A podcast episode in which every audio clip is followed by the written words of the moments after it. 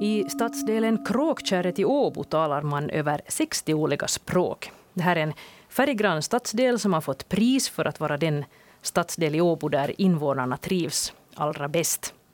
Men samtidigt är Kråkkärret också känd för att vara landets faktiskt mest segregerade stadsdel. Segregation betyder ju att olika befolkningsgrupper lever helt åtskilda från varandra. Och Kråkkärre är kraftigt segregerat med tanke på att väldigt många invånare har invandrarbakgrund. Men många är också samtidigt socioekonomiskt utsatta. Kråkkärr är ett så kallat utsatt område där många olika sorters problem hopar sig. Som till exempel att många har en svag ekonomi, hög arbetslöshet, låg utbildningsnivå, sämre hälsotillstånd och svaga språkkunskaper. Och allt det här skapar också bekymmer för skolan. Och framförallt för skoleleverna själva. Och frågan är om vår grundskola är så jämlik som vi nu hittills har tänkt att den är. Och det här ska vi tala om idag i dagens Slaget efter tolv. Jag heter Maria Nylund och med mig här i Åbo-studion så har jag Linda Raiko. Välkommen. Tack. Du är svensklärare i en skola som heter Turun normaalikoulu. Och det här är en skola för årskurserna 1 till 9 plus gymnasie, eller hur? Jo, det stämmer. Det här är en sån övningsskola för lärarutbildningen vid Åbo universitet också. Ni har en massa annat också där på gång, eller hur? Ja, vi har många olika, många olika aspekter. Där är skolan och där är då just lärarutbildningen och vi har också IB gymnasium och vi har internationella skolan där i samband. Så, så att många olika. Ja. Precis. Men här, den här skolan finns då alltså också i Kråkkärre Eh, och det är ju det vi ska tala om här idag. Och så har vi Kurt Torssell med oss också. Välkommen. Tack så mycket. Du är direktör för Utbildningsstyrelsens svenska verksamhet. Roligt att du är med. Ja. Det där, jag ska börja med att ge en sån här kort beskrivning av en annan skola i stadsdelen Kråkkärre som ligger ett stenkast från din skola, eh, Linda. Och den heter Varissuonkoulu och det här är en skola för årskurserna 1 till 6. Och det är så att jag har nu stött på en forskningsrapport från i våras. Ehm, och där berättar rektorn Nana Lampi att 90 procent av eleverna i skolan talar ett främmande språk som modersmål. Ehm, hon oroar sig för att barnen i området Eh, talar en sån egen hemsnickrad finska som kallas för varissuomea, alltså någon slags kråkkärska då, där man använder ett ett mycket begränsat antal ord och man använder sig också av en enklare meningsuppbyggnad. den här rektorn hon oroar sig för, att, för hur, hur hennes elever ska, ska klara sig. Alltså kommer de att kunna studera vidare? Kommer de någonsin att klara sig i arbetslivet om de inte har ett starkt språk? Och i det här fallet då en stark finska. Och, och den här forskningsrapporten då där hon beskriver det här så, så den slår fast att den etniska och socioekonomiska segregationen det är ett fenomen som växer jättesnabbt i Finland. Det har hänt massor under de senaste 10-20 åren. Till exempel för Esbos del kan man säga att andelen invånare som talar ett främmande språk var under 5 procent ännu 1998. Men nu drygt 20 år senare så är andelen på vissa områden 50 procent. Och den här snabbt ökande segregationen syns allra tydligast i, i daghem och i skolor där barnen samlas. Och, och, det är så att andelen barn med främmande språk koncentreras till vissa områden. Och det är just typ Kråkkärre i Åbo den här typens områden finns också i de större städerna och framförallt i huvudstadsregionen. Men efter den här långa inledande harangen så tänkte jag eh, fråga dig Linda Raiko, berätta om din skola där du jobbar, Turun normaalikoulu i Kråkkärre. Hur ser vardagen ut där i din skola? Eh, jag skulle nog säga att vardagen ser ganska vanlig ut. Eh, att inte skiljer den säkert sig så mycket från eh, andra skolor, men att den är mycket mångkulturell att vi har mycket olika kulturer och, mycket, många olika språk talas. Så vi har en stor andel av eleverna då har invandrarbakgrund, men att de flesta är faktiskt den andra generationens invandrare. Så att de flesta är, fakt är nog födda i Finland, men att tala hemma då ett annat språk än finska. Mm. Hur många språk talas det i din skola? Uh, no, det talas cirka 50 olika språk, uh, så att det är ju ganska mycket. Uh, och den största gruppen av de här är då albanskan, att det finns det flest av. Men det finns ju också då alltså elever som, som talar finska som, som modersmål, att det är ju inte, inte bara andra språk. Inte. Men att vi har också då både elever, alltså elever som talar andra språk, men dessutom så sker också undervisning också på andra språk. Att vi är till exempel undervisning i det egna modersmålet också. Och man kan få stöd i det egna modersmålet. Mm. Då till exempel i arabiska, albanska, ryska, somaliska och kurdiska. Det där är väl jätteviktigt för att stärka det egna modersmålet också mm. för att sen kunna lära sig ja, precis. till exempel finska. Då. Ja. Men berätta ännu om en någon typisk klass som du då har eh, i, i det där som du undervisar. Så, så vilka alla språk kan det talas i en klass? Eh, no, det kan nog talas väldigt olika, att det beror nog på klassen. Ehm, men att till exempel när vi då undervisar svenska och vi går igenom länder på svenska och språk på svenska, så då frågar jag ofta klasserna att vilka alla språk kan man här i klassen. Så att i en grupp på en 10-15 elever så är det nog då åtminstone 20 olika språk som talas. Men att de här språken varierar ganska mycket från, från liksom klass till klass. Att den här arabiskan, kurdiskan, äh, så den kanske finns i de flesta klasserna. Men att de andra varierar ganska mycket. Mm. Om du tänker då på, på någon typisk klass också här, så hur, hur många elever eh, i klassen så talas ändå finska som modersmål? Mm. No, alltså, så där, I hela grund, eh, grundskolan så talar 64 procent ett annat modersmål mm. än finska, så 36 procent talar finska som modersmål. Och så det blir ju då också i klassen då mm. oftast ungefär så. Men att nu finns det ju också klasser där, finns, där det finns väldigt få då, sådana som har finska som modersmål. Just det. Hur knagglig finska talar eleverna då? Känner du igen det här med kråkkärska? Mm, no, nu känner jag igen den på det sättet, ja, att eh, många har ju nog en förenklad finska, eh, så att säga. Att eh, eh, ordförrådet kan vara ganska begränsat och de har kanske lite liksom, eh, underlättad grammatik på det sättet, att alla ord böjs inte kanske helt och en del ord utelämnas och så här. Så det finns nog en, eh, eller deras finska ser nog kanske lite annorlunda ut än, än, än det där en helt och högfinskan eh, för många. Det gäller ju absolut inte alla. Eh, men att det har jag svårt att säga, att, att är det liksom då ett sånt att alla skulle ha precis likadan äh, finska, att är det på det sättet då en sån här kråkkärska, där mm. alla talar på samma sätt, eller är det mera att alla alla kanske förenklar liksom sin egen finska på sitt eget sätt. Mm. Skulle du säga att det där sen hänger med också i liksom högre åldrar, eller är det något sånt här fenomen för yngre barn? Eller eller är det så att den här finskan förblir så här förenklad? Mm, det beror ju nog mycket på. att För en del så utvecklas den ju mycket. Att, att på det sättet att man lär sig språk liksom livet ut. Att speciellt om man går vidare till gymnasiet eller så här mer liksom akademiska utbildningar, så säkert utvecklas det hela tiden.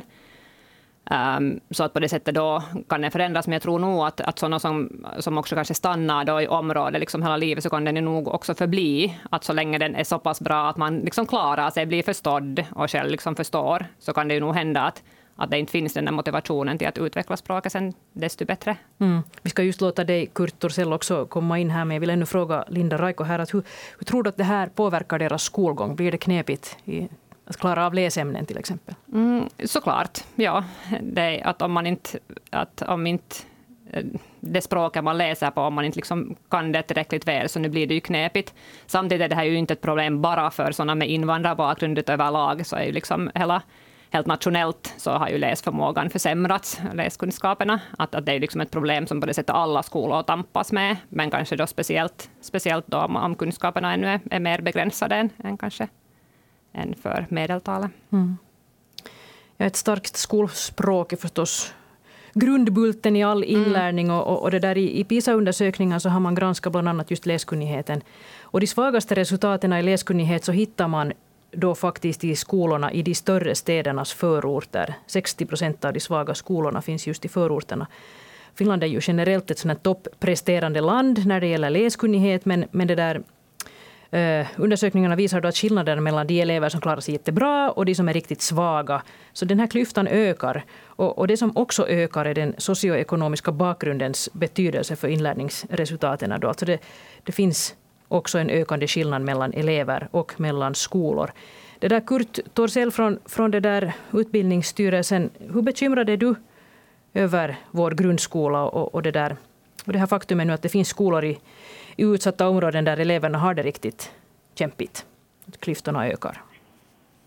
Ja, det, det är ju inte någon lätt fråga det där att svara entydigt på, men att, att det som jag hör här nu så är ju inte någon överraskning och, och det som kanske eh, i den där samma forskningen som du hänvisat till och som lyfts fram också så, det är socioekonomisk status eh, och det är invandrarbakgrund och kön som mest påverkar din skolframgång just nu. Och, och om du frågar hur bekymrad jag är så alltid är man ju bekymrad över det att eh, om man har varit etta i rankingen och så trillar man neråt och trenden är, är, är neråt så vill jag förstås vidhålla att fortsättningsvis är våra skolor otroligt jämlika och presterar bra.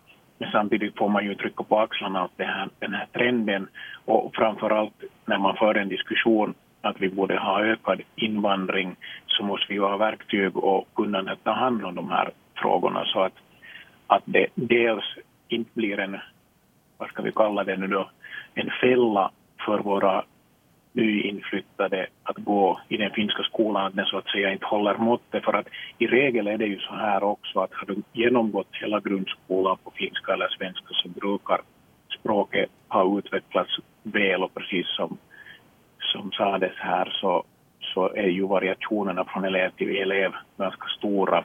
Och, och sen förstås det att om, om man på något vis inte lyckas få alla att hållas med på kärran att eh, utveckla och jobba med sitt språk så att det når en sån akademisk nivå att man inte snubblar på någonting sen när man går ut nian, att man inte Eh, klarar av att komma vidare på andra stadier. Så, så det är klart att det här är sånt som man får jobba hela tiden med och, och det har ju nog lyfts fram också i olika projekt och, och utvecklingsanslag eh, som man från ministeriet har, har satsat på. Men att, att nu är det ju så att eh, förutom att om man tänker på vad det görs i skolorna och vad det görs för utvecklingsprojekt så, så är det ju också en fråga om att hur man planerar bosättningen, det vill säga bostadsområden, planläggningen i kommunerna, att hurdana områden skapar man mm. till exempel.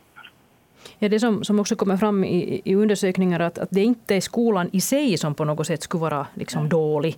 Alltså att lärarnas kompetens och de här resurserna är tydligen rätt lika överallt. Men det är elevernas socioekonomiska bakgrund som spelar en så stor roll här och, och gör att, att, att vissa skolor sen får svagare resultat. Och, och det där, den här socioekonomiska in, bakgrunden så inverkar på hur eleverna och hela skolan klarar sig. Skriver du under det här nu, Kurt? Jo, Jo, absolut. Det är bra att du lyfter fram det också för att, att det handlar ju ingalunda om att lärarna inte ska kunna sitt jobb eller inte veta hur man ska tackla det, men att när bakgrunden är olik så nu tänker jag också med de kommunerna som är, är jättetvåspråkiga så där var det åt en början ett nytt sätt att när man hade en hög andel med finska som modersmål så i mikroperspektiv så är det samma, samma utmaning och, och, och samma tacklingsgrund och sen just det här som sades tidigare att läsning och läskunskapen överlag sjunker. Det är inte bara ett finländskt fenomen utan det är ett europeiskt fenomen. Så, så det liksom slår ju kring öronen åt bägge håll. Mm. Ja, gällande läskunnighet så, så, så det finns då just den här PISA-undersökningen från 2018 som handlar om läskunnighet så, så visar att hela 14 procent av eleverna som går ut grundskolan har så svaga läskunskaper att det inte räcker till för att klara vardagliga situationer, sägs det. Alltså de har ett så litet ordförråd att, att de inte till exempel förväntas kunna klara av att studera vidare eller klara sig i arbetslivet. Och den här gruppen då växer.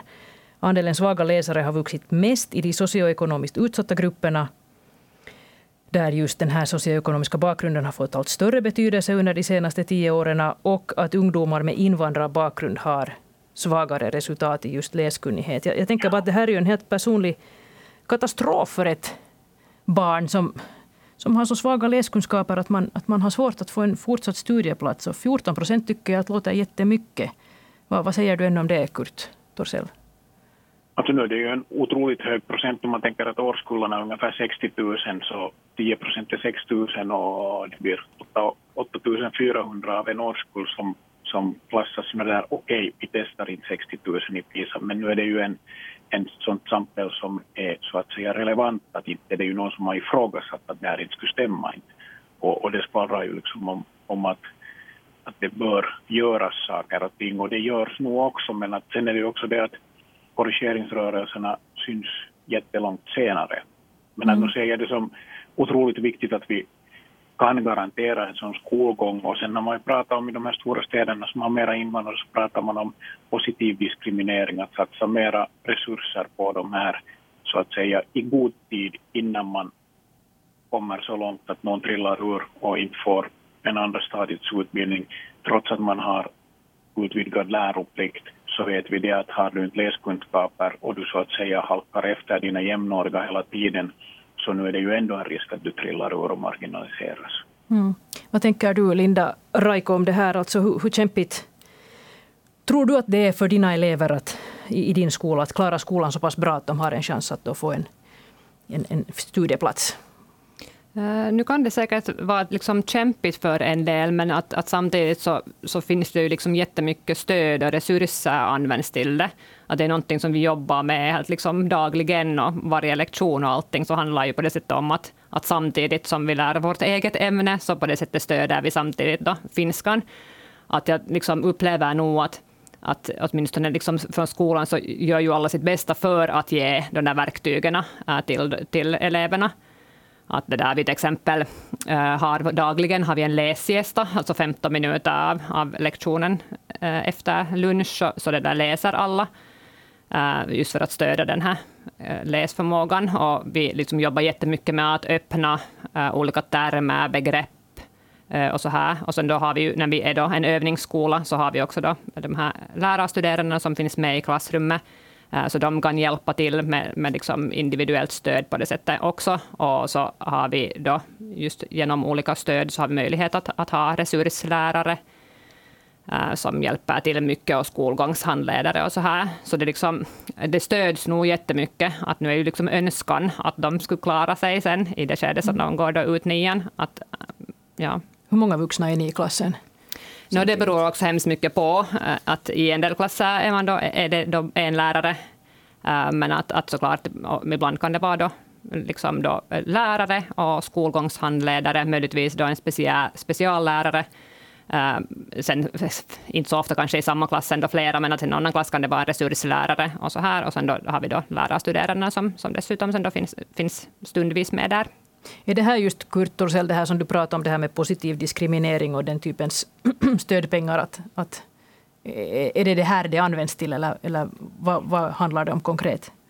Det kan vara det där ja, och, och det finns alla möjliga olika åtgärder. Dels att ha så att säga flera händer i, i, i klassrummet. Sen handlar det om, om tillgång till lärresurser, alltså mm, böcker, digitalt material, eh, handlingsplaner, allt som stöder jobbet med att, att jobba med, med de här som har, har särbehov gällande just de här språkaspekterna, läsningen och sånt här.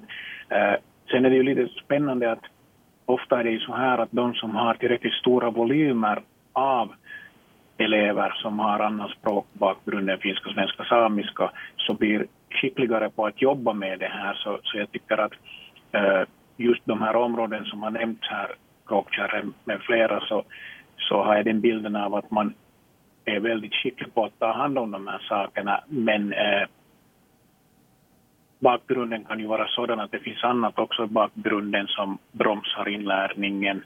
Eller sen det att, att få, få vad heter det, alla med och när utgångsläget är någonting annat. Om vi tänker på ett finskt svenskt barn som har vuxit upp i en enspråkig eller tvåspråkig finsk-svensk familj från nollåring och versus att du kommer till Finland som tioåring och inte pratar ett ord finska eller svenska. Så det är ju utgångsläget är ju så olika också. Förstås är här den här socioekonomiska statusen som påverkar och, och, och vad heter det, gör att det kan vara krångligt. Men att mycket görs, men att, att precis som du sa det så, här, så hoppas man ju att kommer man in på andra stadiet och får en andra stadiets examen så är förutsättningarna att klara sig vidare hemskt mycket bättre än om man är utan det.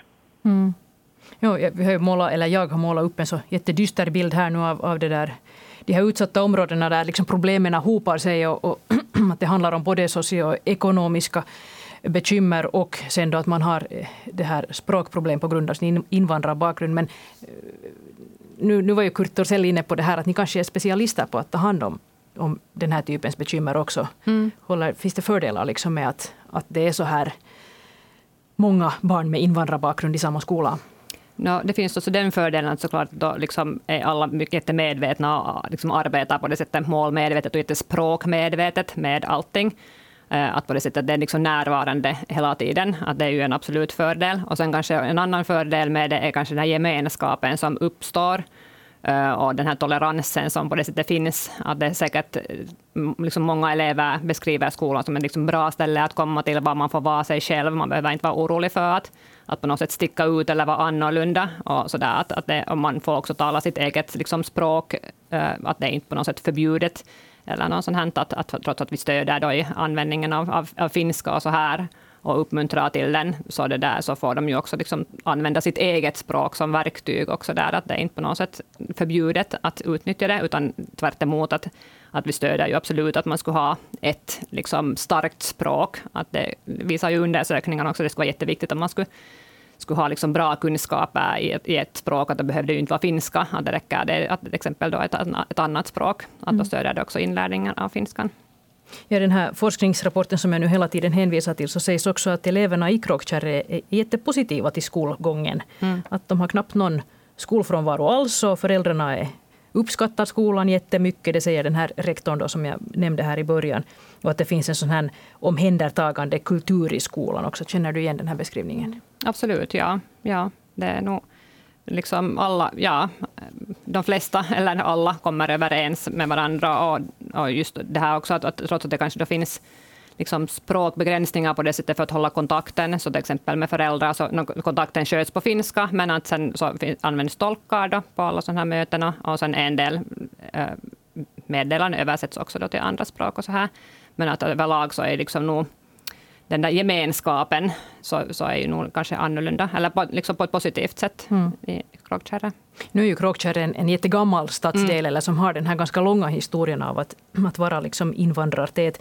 Vad tror du, Kurt Torssell, är alla, är, alla skolor lika bra rustade för, för att ta hand om, om de här special, liksom, behoven?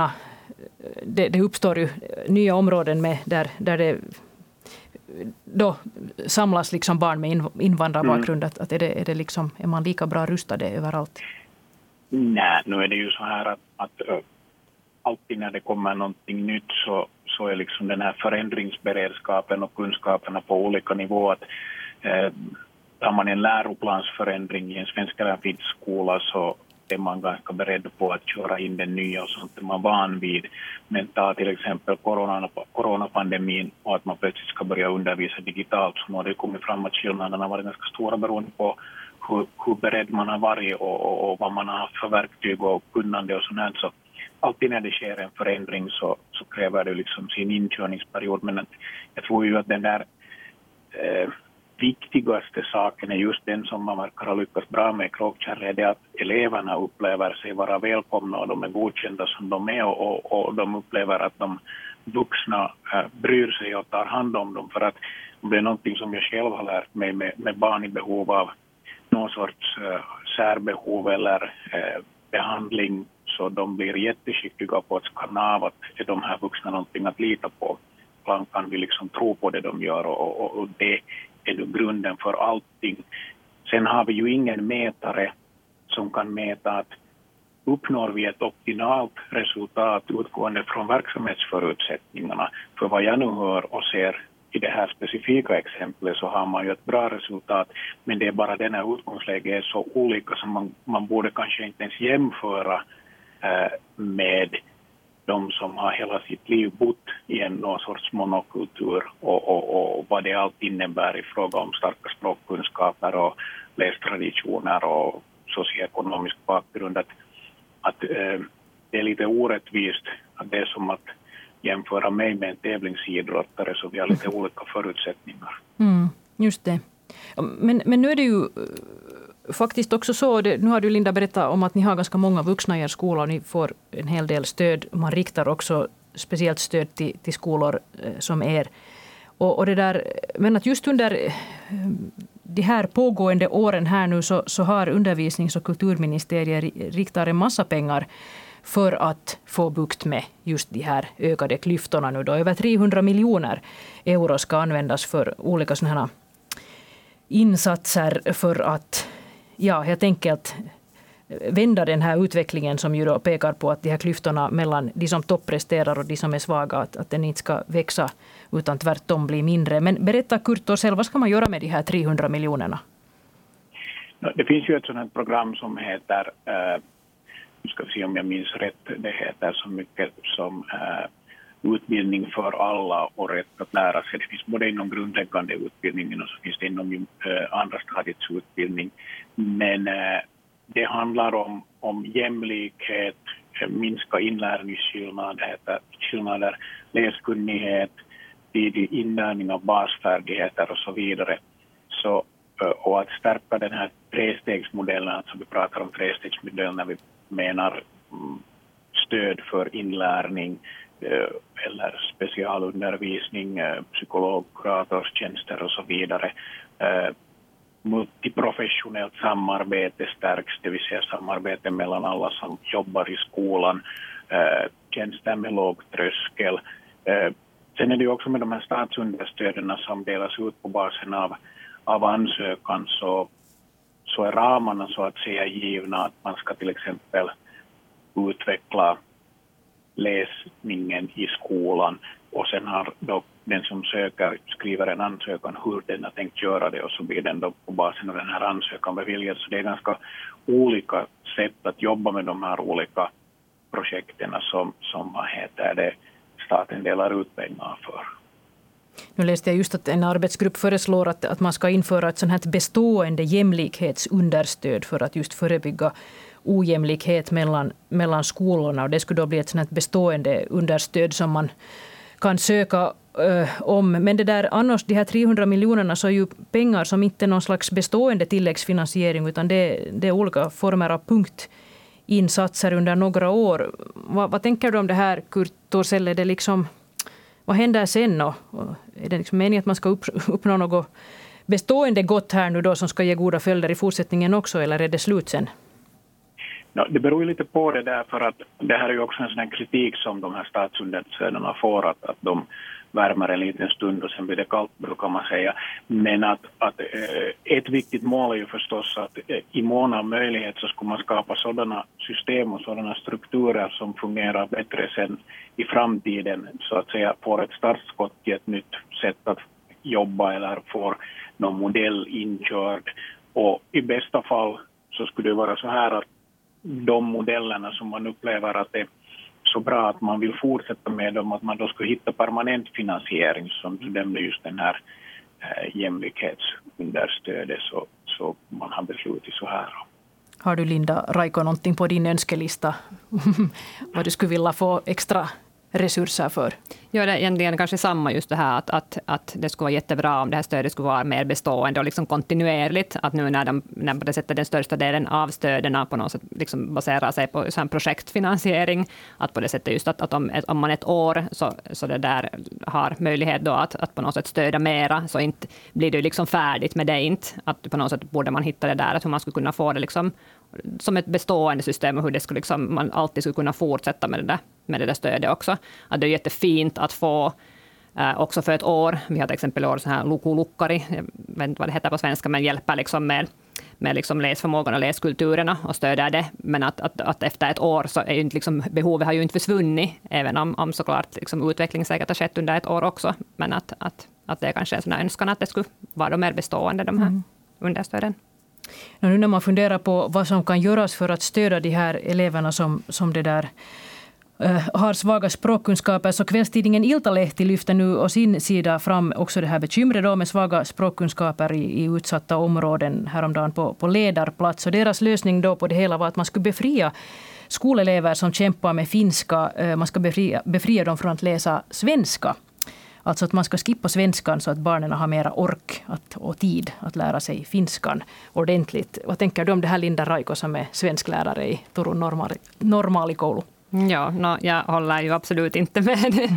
Men det där, ja, att det, det liksom eh, det känns inte som, som en lösning på något sätt, att, att svenskan är inte någonting som som på det sättet stör inlärningen av finskan eller något sånt. Att den tar inte liksom bort av finskan, så jag har hemskt svårt att säga varför, varför på något sätt svenskan skulle vara var det som, som skulle väljas bort i det skedet. Och speciellt som det kan då, då vara en ganska stor björntjänst för de här mm, eleverna, eftersom de inte kan veta att i vilket skede de behöver svenska i sitt liv. Att då blir det ju ojämlikhet om vi inte ger samma möjligheter åt dem att lära sig. Så eh, svenska här talas visserligen om att de kan välja det frivilligt, men att, att vem väljer sen att, att förstår man kanske då i lågstadieåldern att, att det är kunskaper som, som behövs. Så absolut, eh, så tycker jag att, att, det, att det här stödet borde ordnas liksom på något annat sätt. Då. Och där kanske en sak är då att stödja det här egna modersmålet, så att finskan genom det liksom då blir bättre, och då liksom, och, eh, kommer svenskan sen där på. Och överlag så tänker jag såklart som språklärare att alla språk stöder varandra. Så att på det sättet är att, att sen då svenskan som ett språk till, så egentligen bara en liksom resurs för att, att liksom få de här modellerna för hur man lär sig språk och, och liksom olika språkinlärningsstrategier och så här. Mm. Så att, att jag ser tvärtom att, att liksom svenskan är kanske nog en fördel men hur är det att vara svensklärare i, i, i, er, i en skola som er? Alltså hur svårt är det att motivera eleverna att lära sig svenska? Mm, no, inte, alltså alltid finns det ju de som kanske har då lite motstånd, men att kanske det är mer en sån här sak som då liksom hör till. Att det är lite sådär, att man ska nu vara lite kanske emot svenskan, men att inte något större motstånd upplever jag inte. Och sen å andra sidan så kanske vi har den fördelen att, att väldigt många med invandrarbakgrund har släktingar i Sverige eller i något annat nordiskt land, så de har kanske den motivationen på ett annat sätt också att lära sig svenskan, eftersom de har en beröringspunkt som, som kanske det inte alla finskspråkiga har. Så i princip så har vi kanske helt en liksom, bra förutsättning att lära svenska där. Just det. Vad, vad tänker du, Kurt Torssell, om den här idén? Skippa svenskan? Jag tycker det var, det var nog bra som det sades här tidigare redan att, att eh, en del tycks odla den där villfarelsen att om du lär dig ett språk så sen kan du bara lära dig x antal språk till och att det på något vis skulle eh, vara bort från din språkkunskap och du råkar också kunna svenska. Om man tänker att obligatoriska svenskundervisning i våra finska skolor är sex timmar av dem över 220 timmar som man ska ha under grundskolan så så det kanske inte direkt är frågan om att vad som ska vara bäst där för eleven, utan det kanske finns några andra motiv. Men att eh, jag tycker nog att precis som det sades att, att språk stöder varandra och, och det viktigaste är nog det att du ska ha ett starkt hemmaspråk, ett starkt modersmål, ett starkt känslospråk, för det är det man bygger vidare på alla andra, alla andra språk. Sen att, att om du har grunden i skick så, så så vad där det går det att bygga, bygga vidare så, så det där så jag stöder nu inte riktigt den där tanken och, och inte finns det riktigt någon vetenskaplig grund för det heller. Vi ska avrunda den här diskussionen alldeles strax, men jag ska fråga en sista fråga till dig, till dig ännu, Kurt Torssell. Tycker du att man idag kan säga att vår grundskola är lika för alla och ger samma möjligheter åt alla?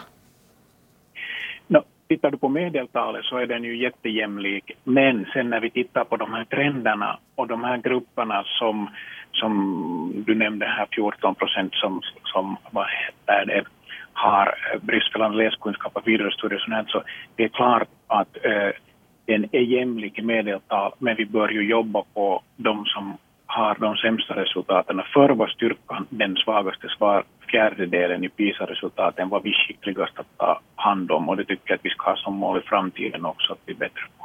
Mm. Tycker du Linda Raiko att grundskolan är en jämlik plats? Ja, det tycker jag på det stora hela, absolut. Åtminstone så försöker man ju liksom som lärare verktyg till alla, på det sättet att om, om liksom, uh, utgångspunkterna inte är så jämlika, så åtminstone att, att, liksom, att genom skolan sen skulle man komma till någon slags jämlikhet. Ja. Här ska vi dra streck för dagens Slaget efter tolv idag. Tusen tack till dig Linda Raiko, svensk lärare från Turun normaalikoulu i Kråktjärret i Åbo. Tack till dig Kurt Torsell, direktör för Utbildningsstyrelsens svenska verksamhet. Jag heter Maria Nylund.